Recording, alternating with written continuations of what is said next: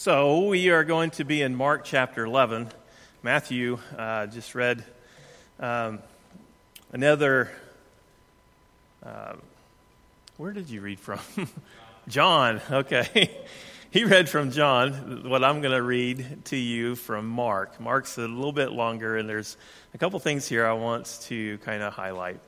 So, we're going to look at Mark chapter 11, and I'm going to start in verse 1. Now, when they drew near to Jerusalem, to Bethphage and, and Bethany at the Mount of Olives, Jesus sent two of his disciples. And he said to them, Go into the village in front of you, and immediately as you enter it, you will find a colt tied on which no one has ever sat. Untie it and bring it. If anyone says to you, We are, we are doing this, say, Why are you doing this? Say, The Lord has need of it and will send it back here immediately. And they went away and found the colt tied to the door outside in the street, and they untied it. And some of those standing there said to them, What are you doing untying the colt? And they said to them what Jesus told Jesus had said, and they let them go. And they brought the colt to Jesus and threw their cloaks on it, and he sat on it. And many spread their cloaks on the road, and others spread leaves, leafy branches that they had cut from the fields. And those who went before and those who followed were shouting, Hosanna! Blessed is he who comes in the name of the Lord. Blessed is the coming kingdom of our father David. Hosanna in the highest. Let me say this. So, you know how it is like when you buy a new vehicle and maybe it's a vehicle you've never really even paid attention to, didn't really even know much about them. Now you have this vehicle and you see them everywhere. And it just seems like I didn't know there was this many of these vehicles out there on the road. That's kind of the way I feel like we started this this uh, year, you know, just with the theme discover. And for a while, I've been wanting to talk about just this path that has kind of been painted back here and just the path that we are on in life. And all of a sudden, every time I open the Word of God, I'm just seeing this vision of this path uh, being played out. And, and even today, as we come into Palm Sunday, it's just that's what I see when I open up this passage of Scripture. I just see this, this path that Jesus is on. So I want you to imagine with me for a moment two mountains with a valley in between them. And that'll be pretty easy to imagine since we have this right here, right? But if you can imagine just two of them side by side, and then there's just a valley, and you kind of make your way up through that. That's kind of what is being painted here in our scripture today because they are nearing Jerusalem. Jerusalem was actually up on kind of a really large hill. I mean, we call it a hill, they call it a mountain. Um, it would have been about 2,200 feet, I think, is somewhere around the elevation of Jerusalem. Now, the Mount of Olives, which is where Jesus is, and the scripture says, it's 2,710 feet, because I looked that one up. And uh, so it's a little higher than Jerusalem, and they would call it a mountain. But, you know, it's not like the Rocky Mountains by any means, but it still would have been a very high elevation. And then there's this valley, uh, like the Kidron Valley. Uh, it used to be the, the uh, um, Jehoshaphat Valley, I think, uh, before that. And so that's where Jesus would have been. He would have been looking down upon this valley. When we go camping, we always like going to the high parts, you know, because it's just not only is it beautiful, but if you can get above tree line and stuff, it's just amazing in how far and what you can see. Um, even in Coffeyville, you know, you go up one of these hills up by the golf course or something, and it's just like, wow, I can see so far. Um, and just pick out things and, and things you recognize and such. But we do that when back in the day, because we've been going to Colorado for 30 years, we'd have to hike up to these things, and it would just be like an all day deal, right? But now we just jeep up, and it doesn't take long. Um, but it still is kind of a neat thing. So I just want you to picture that for a second because the Mount of Olives is where Jesus is. And Bethphage and Bethany, you know, set kind of to the the east of Jerusalem. So, as he's looking to the west and looking out past this valley into this hill, this is kind of what he sees. I want to I want to bring this up to you, uh, if we can. Now, I know you're not going to be able to see that unless you have like amazing eyes, but but I still wanted to kind of just give you an idea, and I'll try to walk through this a little bit because here Jesus, you, can see the Mount of Olives on the far right there, you know, about midway. Um, and that's where he would have been on that big old hill, uh, big mountain there. And he would have been looking down. And what would he have been seeing as he sends his disciples into town to secure this colt to get ready for his entry into uh, this area? Uh, what is it that he's seeing? And with what knowledge is he seeing it with? You see, Jesus is not just a man, he is fully man, but he is not just man, he is God in the flesh. That's what we, you know, the incarnation. That's what we know is to be. And and he already knows what is coming. He knows why he was sent to this earth. He knows what his objective is, what God has asked him to do, his Father God has asked him to do, what he's, he's you know, uh, his mission is. But he also knows what is coming and why he's, you know, fixing to do what he's doing, get this cult and what it all represents and everything about it. So he is looking out and he already is seeing these things. What is he seeing? Well, just to the right of, you know, north, uh, sort of, to the Mount of Olives is the Garden of Gethsemane. It is like right there, yeah. And he would, he would have saw that, and he would have known exactly what is going to be taking place there before long. Just on the other side, where it says crucified and crucifixion burial, he would have saw, you know, uh, the Calvary up in the top, uh, just under the, in the, in Jerusalem, you know, where it says Jerusalem in the time of Jesus, right in that area.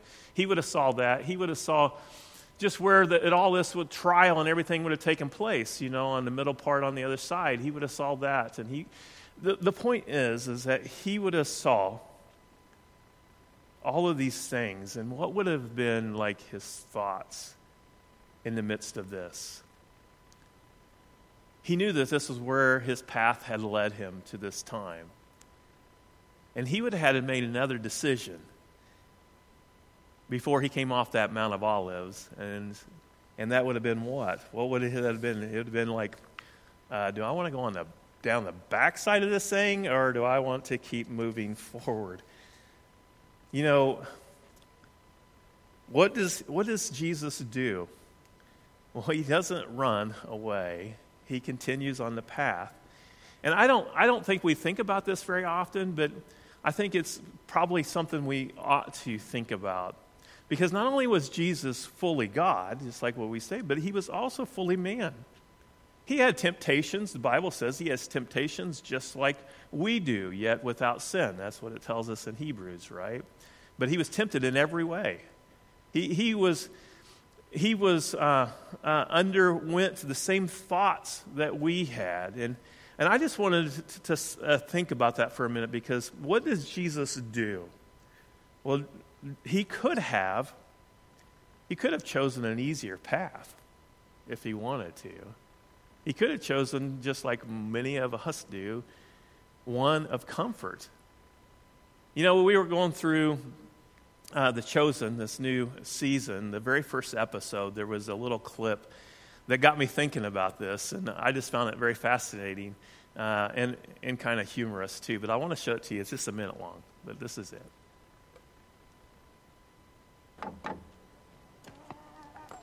That's Jesus, by the way, if you haven't seen The Chosen.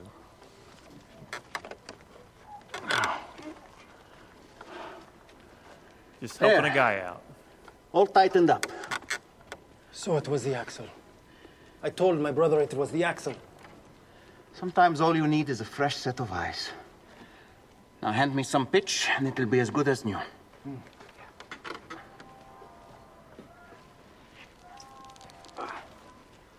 You're good at this. You should stay in town and open up a shop. should I? Mm-hmm. A shop? Rabbi! quickly, the others. That woman is going to introduce you to every Samaritan in the country. I hope so.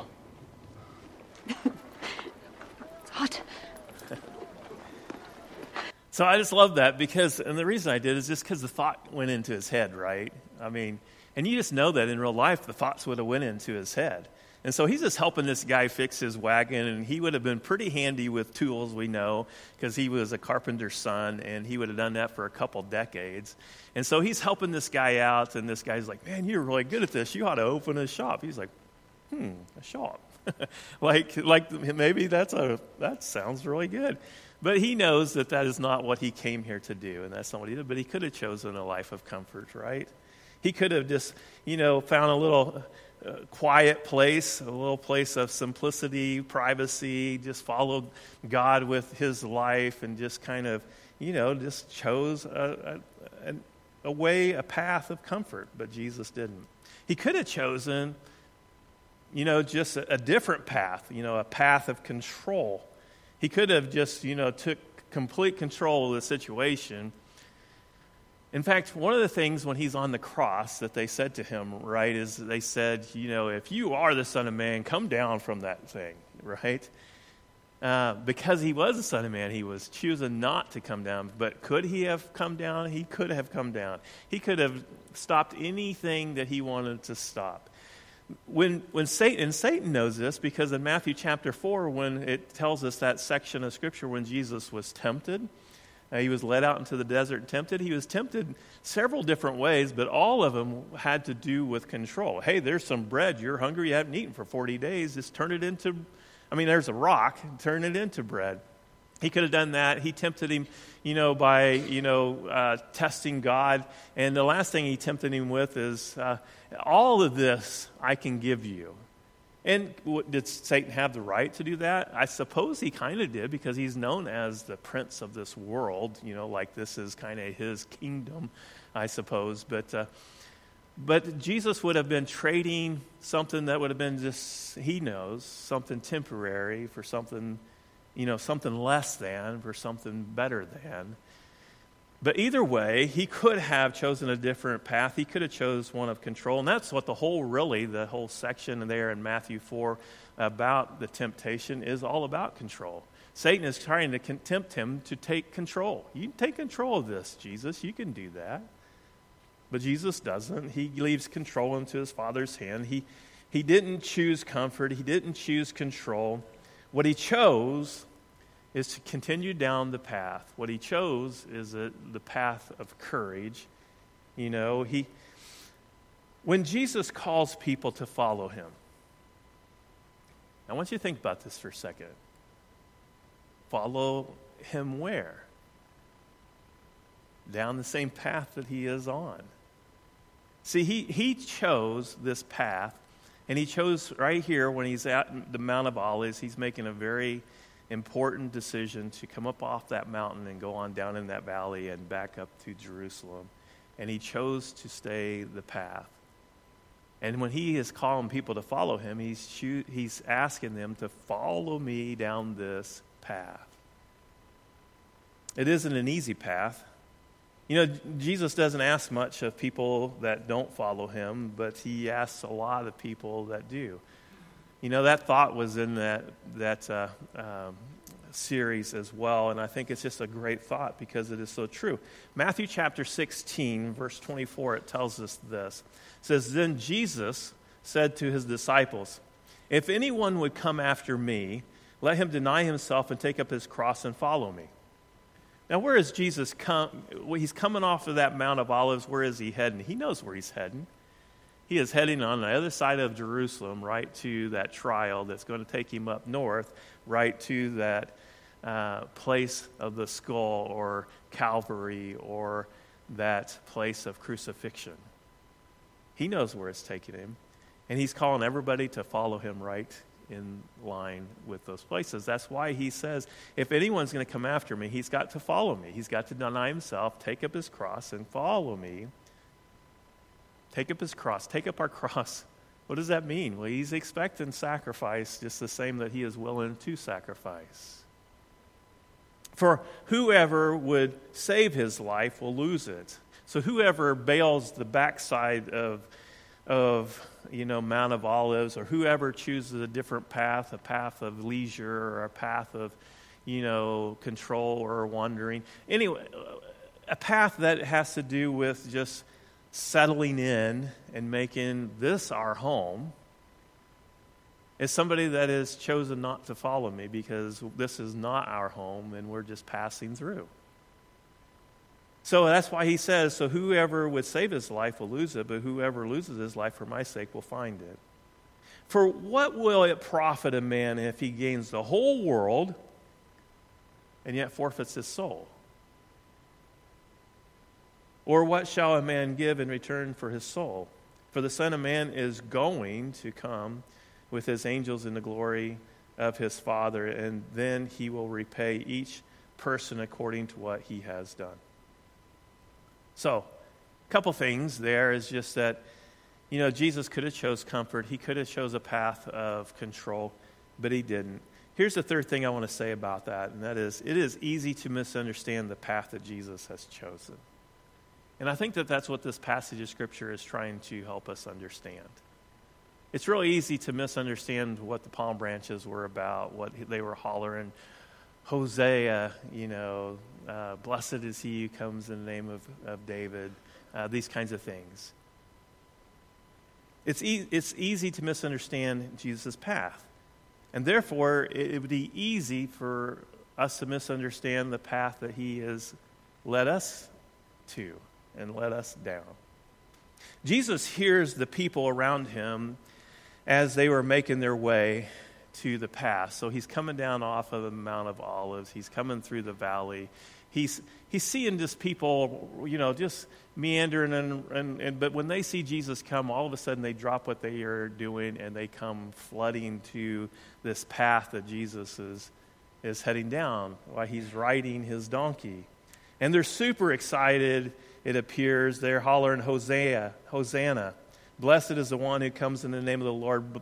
Blessed is the coming king of our ancestor David. Hosanna in the highest heavens.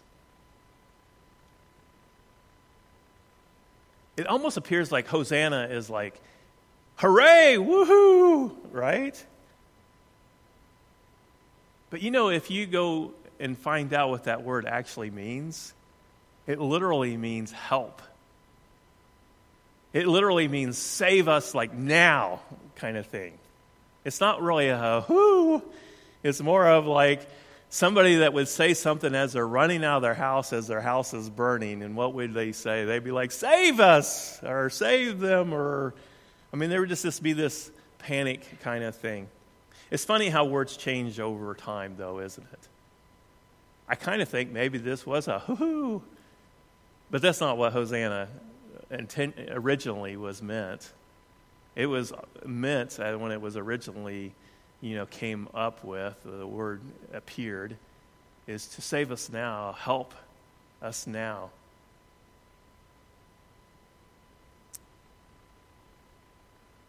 What was it that the people were actually wanting saved from? What is it that they was going on here? How is it that they misunderstood the path that Jesus was on? Jesus knew the path that he was on, and he knew what he was calling people to follow. And that's why he said these things like deny yourself if you're going to follow me, take up your cross, because we're fixing to go up on that hill. But they didn't see it that way. They completely misunderstood the path. They were wanting to follow him, but they thought that he was leading it down a, down a different path. They, I think they were looking for like a Donald Trump. I think this might have been like the first Republican, you know, uh, convention. Right? I mean, seriously, I think that maybe that they thought, here he comes. He's going to make a better tomorrow. And this is just going to work out. Or maybe they thought it was going to be a Zelensky type of thing. Like, he is going to be the one who helps us stand our ground and fight for our freedom and figure out how to, you know, fight off these enemies. I mean, they were looking for someone to lead them to a to better tomorrow, an easier tomorrow. That's what we want, isn't it? Usually, when we're trying to figure out who we're going to elect or who we're going to follow, like a Zawinski or something, is we're looking for somebody to. It's going to be tough now, but they're going to lead us to something better. Something better, but closer to home, obviously. What Jesus has got in mind is something not even close to here. Jesus didn't come to offer an easier path. I think that that's kind of hard to, to really register. And that's why it's really hard. It's easy to misunderstand what Jesus was after.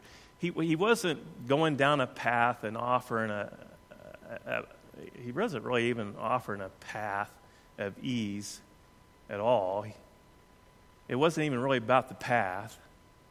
It was about where the path led, like the destination, is what it was really about. So he wasn't offering an easier path. Actually, if he was offering a path, it would be, oh, I can give you a harder path than what path you're on right now. You think it's hard right now? Just follow me. I'll show you a harder one to climb, to do. John chapter 16, verse 33 has always been a little bit disturbing to most of us.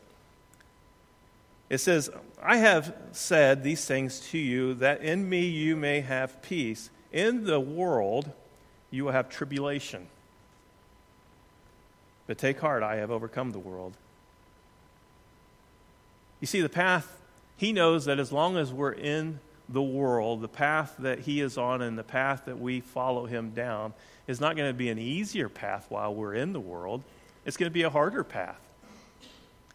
You know, sometimes I think the church can misunderstand this because I hear it all the time like, you know, this, this, this, I don't know how they say it or exactly what they say, but follow Jesus and he will make your life, you know, like just, I mean, we just kind of come out of this like an abundance, right? Uh, conversation. But, but we're not talking about like abundance, like um, he's going to make the, the path easy or anything like that. He doesn't promise that kind of thing.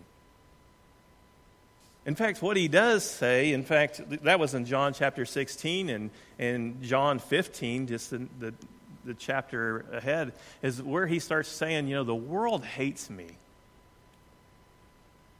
And because you are following me and you're on the same path as me, guess what's going to happen to you? That whole world's going to hate you back. And it's going to hate you just like it hated me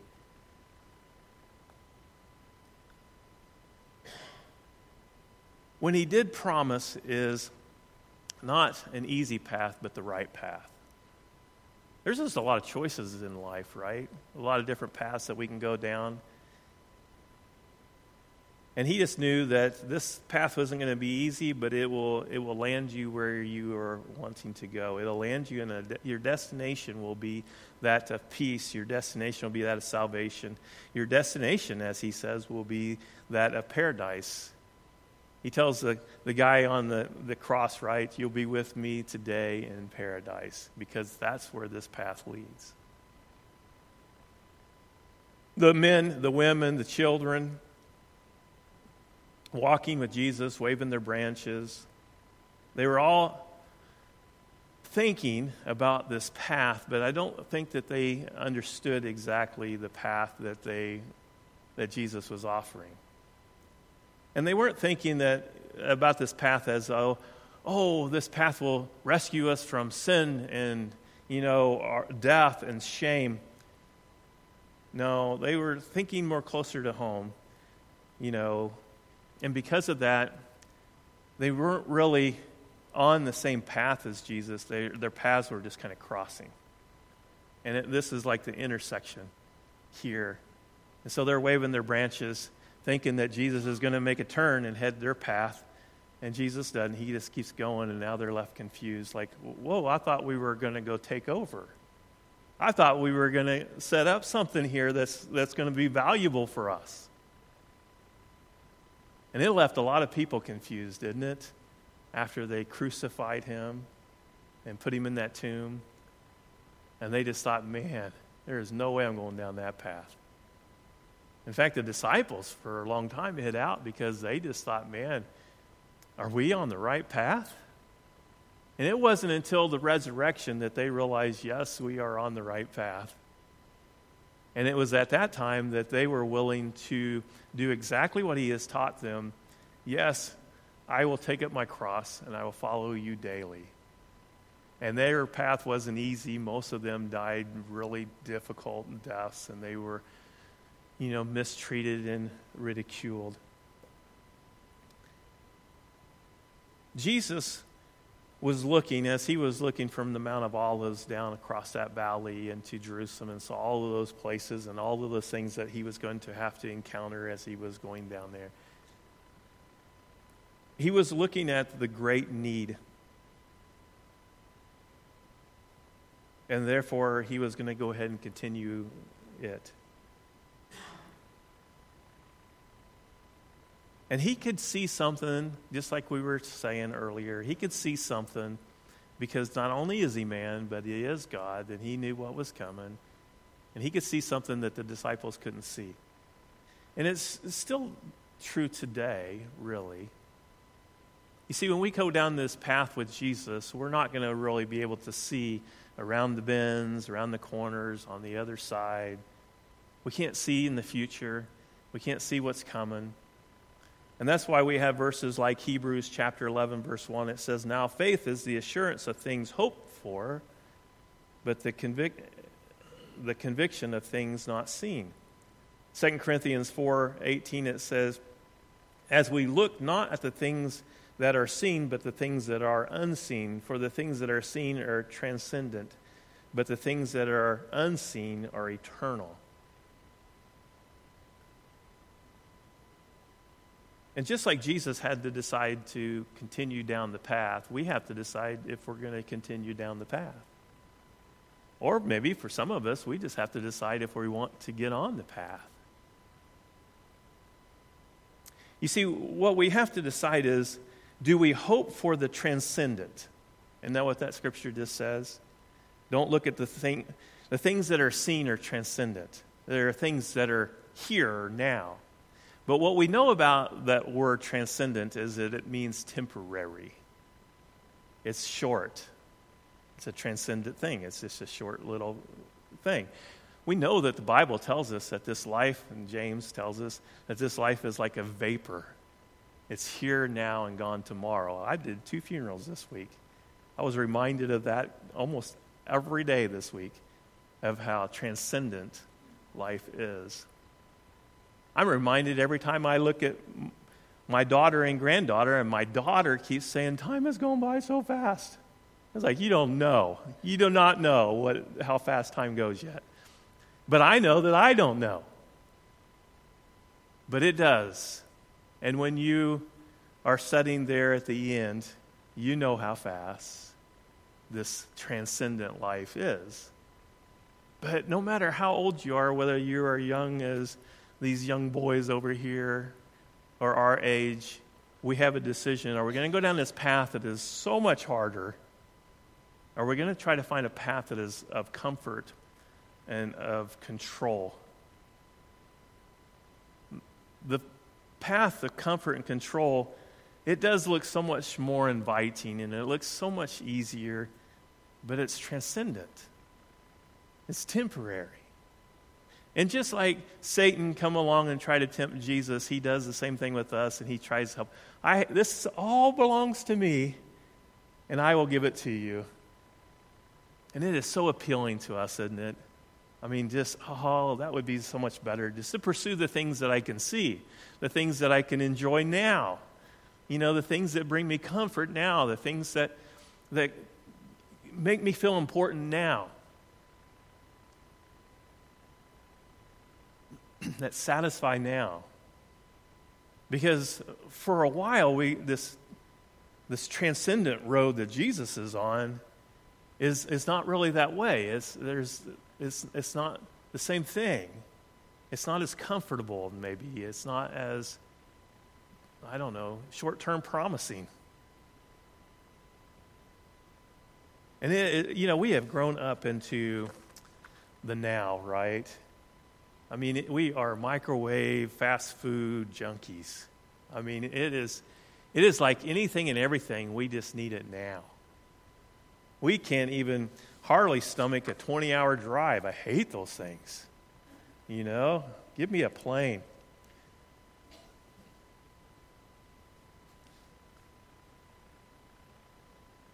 Jesus chose the hard, the courageous path for a greater need, for the greatest need, the greatest outcome. Jesus told the path of injustice, betrayal, denial, abandonment. Jesus chose the path of mockery and whips and thorns and nails. Jesus chose the courageous path of crucifixion and death so that he could offer a path of victory to any and everybody that wants to follow him. But he didn't clear the path. He secured the destination and he secured what is coming, but he didn't like put all the boulders out of the way so that when we come down the path, it's all nice and, and tidy and neat. He just didn't do that. And he just says, hey, this is a tough hoe, I mean, road to hoe. But you can do it. I did it. You'll have the same victory that I have. And you can hang in there.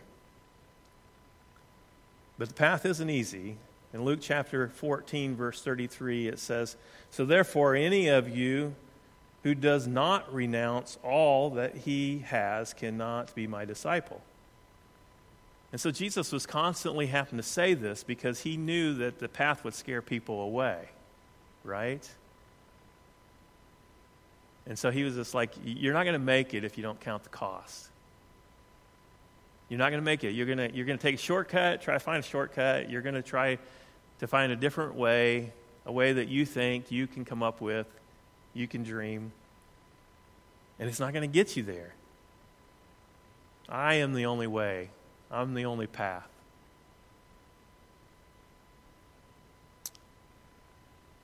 So we have to renounce all, seriously? I mean, like, surely he was exaggerating, Mike. No, I think I don't think he's exaggerating. You know, Luke chapter 14, verse 14, so that was 33. Go up to 14 and it says, And you will be blessed because you can because they cannot repay you, for you will be repaid at the resurrection of the just. And he was just trying to help understand that look, this is all going to pay off. Just stay on the path, stay following me, and it won't make sense for a whole long time. But just remember, it's transcendent, it's just for a time, and then it will all make sense, and you will be repaid. And Jesus said these kinds of things all the time. In fact, he would say things that are just kind of really crazy. If you, you, you have to hate your father and mother and your brothers and your children if you're going to follow me down this path. But you will receive a great reward if you do. And he's just trying to help understand that this path is this is not an easy path. This is going to take some really like desire to stay on the path. so you can't focus on the path. That's what I'm trying to get at, right? If you focus too much on the path, the path becomes too overwhelming and you just want to bail. What you got to focus on is where it ends. And I think that that's what Jesus did. Don't you think that that's how he got down the path and why he didn't choose something different?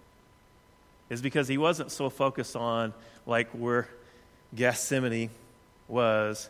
I mean, he knew that's where those are, or where they were going to try him, where they were going to mock him and beat him, where they, where they were going to, you know, take him eventually. Rather, I think he focused on where that was leading him, the destination for where it was taking him, and what it was going to accomplish. He does the same thing for us as well in Matthew chapter 13. Verse 44, it says, The kingdom of heaven is like a treasure hidden in a field which a man found and covered up. Then in his joy, he goes and sells all that he has and buys that field. There was short term sacrifice in that he had to go sell everything But the reason it wasn't too much of a sacrifice is because he knew what he was going to have at the end. And I think that the same thing is true to us too. If we would just focus on heaven and focus on the destination and focus on this reunion and focus on what is at the end of this path, it won't make the path so unbearable. And it will make us stay to it.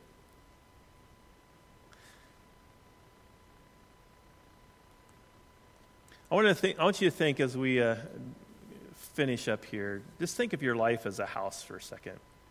This is what I heard one time uh, Billy Graham do. But he, he was just explaining to his hearers, he says, think of your house, think of your life as a house. And then just think of the, the key ring with all of those keys. That those keys belong to you and they, they open and close certain things that are dear to you. Now, your life is like your house, and when you give your life to God, it's like taking off the, the key to your house and you handing it to God, and you don't have a duplicate. And you're giving Him control of that front door and the, what goes in and out and things of that sort. That would be a big deal. And then he just starts walking through all of these things. So he, he just kind of he just kind of says, if you are going to follow him, then just take that those keys and just go ahead and take them off of that ring and just start handing them to Jesus. If you are a mother or a father, it means that you you go to the nursery, nursery and you give that little baby up to Jesus and you realize that you don't have control of that child anymore. It's not yours. Now you're going to have a period of time that you're going to you're going to be a steward of that child or a, nanny of that child, however you want to see it, but it's not actually yours. We take so much ownership of these things, don't we? This is mine. We protect it not to protect it because it's mine, if you're going to be a follower of Jesus, you now protect it because it belongs to God. And now not only are you protecting this child from the outside, but you're also protecting this child from what goes on in the inside of you. Because you're trying to protect this child of God's. But he goes on just talking about if you, you are a teenager, then that means that you give God the key of your future. And I know that young people don't like to hear these kinds of things, but the Bible tells us that He chooses our spouse. And that that spouse, I mean, He might give us like, here's, here's 10 you can choose from. I don't know how He does it, to be honest with you, but, but, uh, but I do know this that He would not, if He had the key of this, if he was in control of this in your life, he would not choose somebody that is an unbeliever. Or he wouldn't have put it in his word in the first place to not be unequally yoked. See, if you're a businessman, that means that you give God the key to your business. You give God the key to, to your future marriage. that you give God to the key of your present marriage. Because he becomes Lord. And if you're going to be on the path that he is on, then he is the one that is in control of you. And so, just as Jesus had to make a decision not to choose a path of comfort or a path of control, his destination, we too have to make these kind of decisions if we're going to choose the same path that he is on. We have to just be okay with this path, this rocky path, this path that, that has a lot of, you know, just dangers involved. But also, we have to choose to not take control. Colossians chapter 2, verse 6, it says there, it says, Therefore, as you receive Christ Jesus the Lord, so walk in him.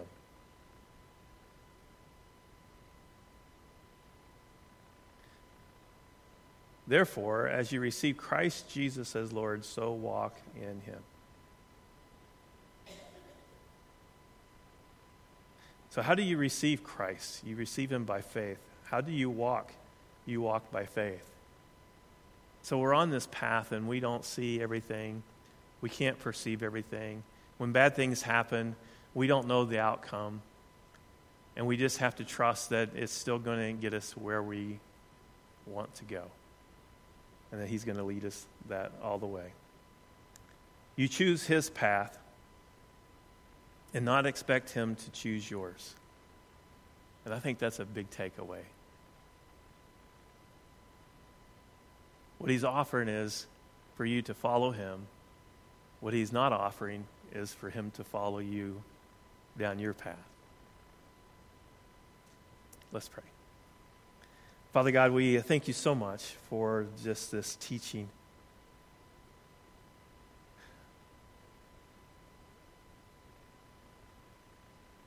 We thank you so much, Father, for Jesus and what he was willing to do.